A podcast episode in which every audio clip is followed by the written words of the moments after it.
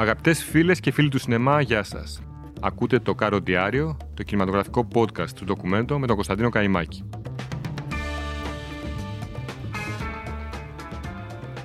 Ήταν τον Μάιο του 2002 που μια ταινία στο διαγωνιστικό τμήμα του Φεστιβάλ των Κανών προκάλεσε όχι μόνο ζωηρές αντιπαραθέσεις, αλλά και ακραίες αντιδράσεις ανάμεσα στους συνεφίλ.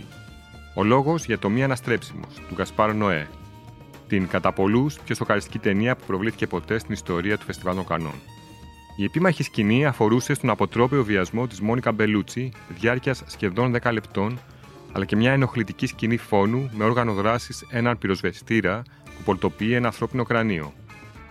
Στην επίσημη πρεμιέρα του φιλμ, στη διάρκεια εκείνων των σκηνών, θυμάμαι ακόμη τα έντονα γιουχαίσματα και τις κραυγές έσχος ή σταματήστε την προβολή από τους θεατές ενώ αρκετοί από εκείνους άρχισαν να αποχωρούν από την αίθουσα του παλέ όταν είδαν τη σκηνή του βιασμού.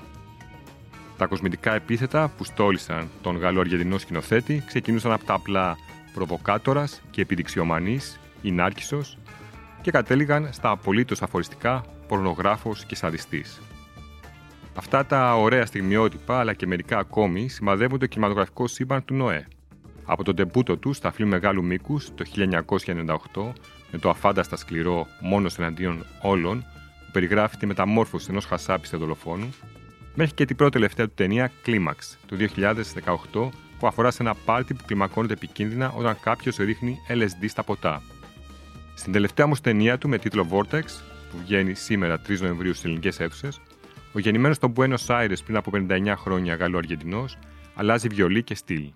Παρ' όλα αυτά παραμένει σοκαριστικός, καθώς ο τρόμος του γύρατος μπαίνει ομαλά και μάλλον ταιριαστά στο παρεστησιογόνο κόσμο του. La, la vie est un rêve, non; Oui. La vie est un rêve dans un rêve.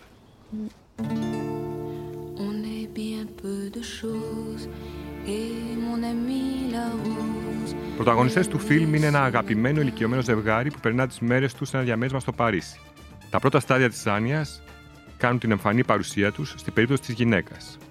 Με την οθόνη σε split screen παρακολουθούμε την καθημερινότητά τους και όσο αυτή γίνεται όλο και πιο δύσκολη και ο γιος προσπαθεί να τους φροντίσει, η λύθη μετατοπίζεται σε κάτι πιο ανησυχητικό, καθώς οι δυο τους μπαίνουν σε μια δίνη ψυχικού και σωματικού εκφυλισμού.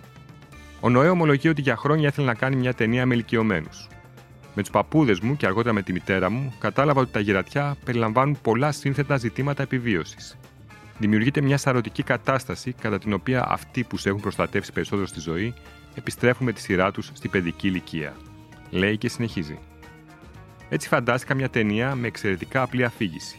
Με ένα άτομο σε κατάσταση νοητικής επιδείνωση που χάνει τη χρήση της γλώσσας, αλλά και τον εγγονό της, που ακόμη δεν την έχει κατακτήσει, ως δύο άκρα αυτής της σύντομης εμπειρίας που είναι η ανθρώπινη ζωή. Η λιγότερο προκλητική, λιγότερη βίαιη ταινία του Νοέ για κάποιους είναι και η πιο σκληρή του. Επειδή ακριβώς περιγράφει μια ιστορία με απόλυτη ακρίβεια, αλλά είναι κοινή και ανθρώπινη. Έχω κάνει ήδη ταινίες που τρόμαξαν τους ανθρώπους, τους ερέθησαν ή τους έκαναν να γελάσουν.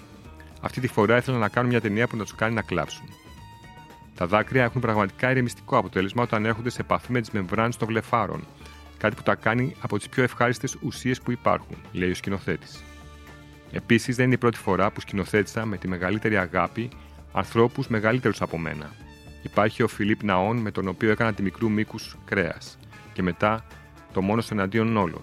Αλλά αυτή τη φορά το Vortex είναι εμπνευσμένο από πρόσφατες εμπειρίες μου και από όλους εκείνους τους πολύ αγαπημένους μου ανθρώπους, των οποίων η πνευματική δύναμη είδα να φθήρεται και στη συνέχεια να πεθαίνει μπροστά στα μάτια μου.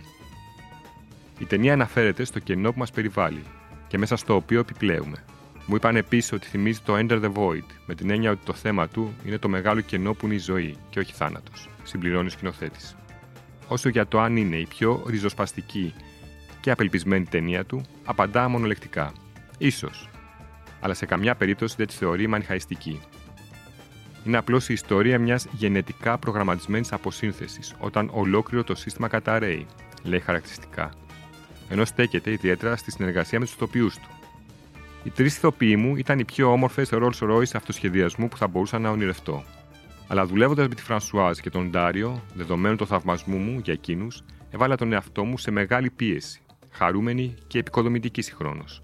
Δεν ήθελα να τα κάνω θάλασσα, να φανώ τεμπέλης μπροστά σε ένα μάστερ της εικόνας όπως είναι ο Ντάριο Αρτζέντο. Ούτε να εκμεύσω ερμηνείες λιγότερο αποτέλειες, έχοντας τη Φρανσουά στην ταινία μου.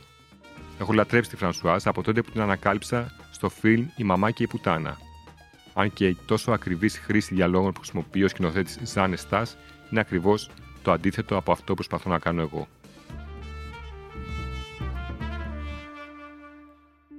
Αυτά λοιπόν για το Vortex και τον παρεξηγημένο σκηνοθέτη του Γκασπάρ Νοέ. Να είστε όλοι καλά, να πηγαίνετε σινεμά και θα τα ξαναπούμε την επόμενη εβδομάδα.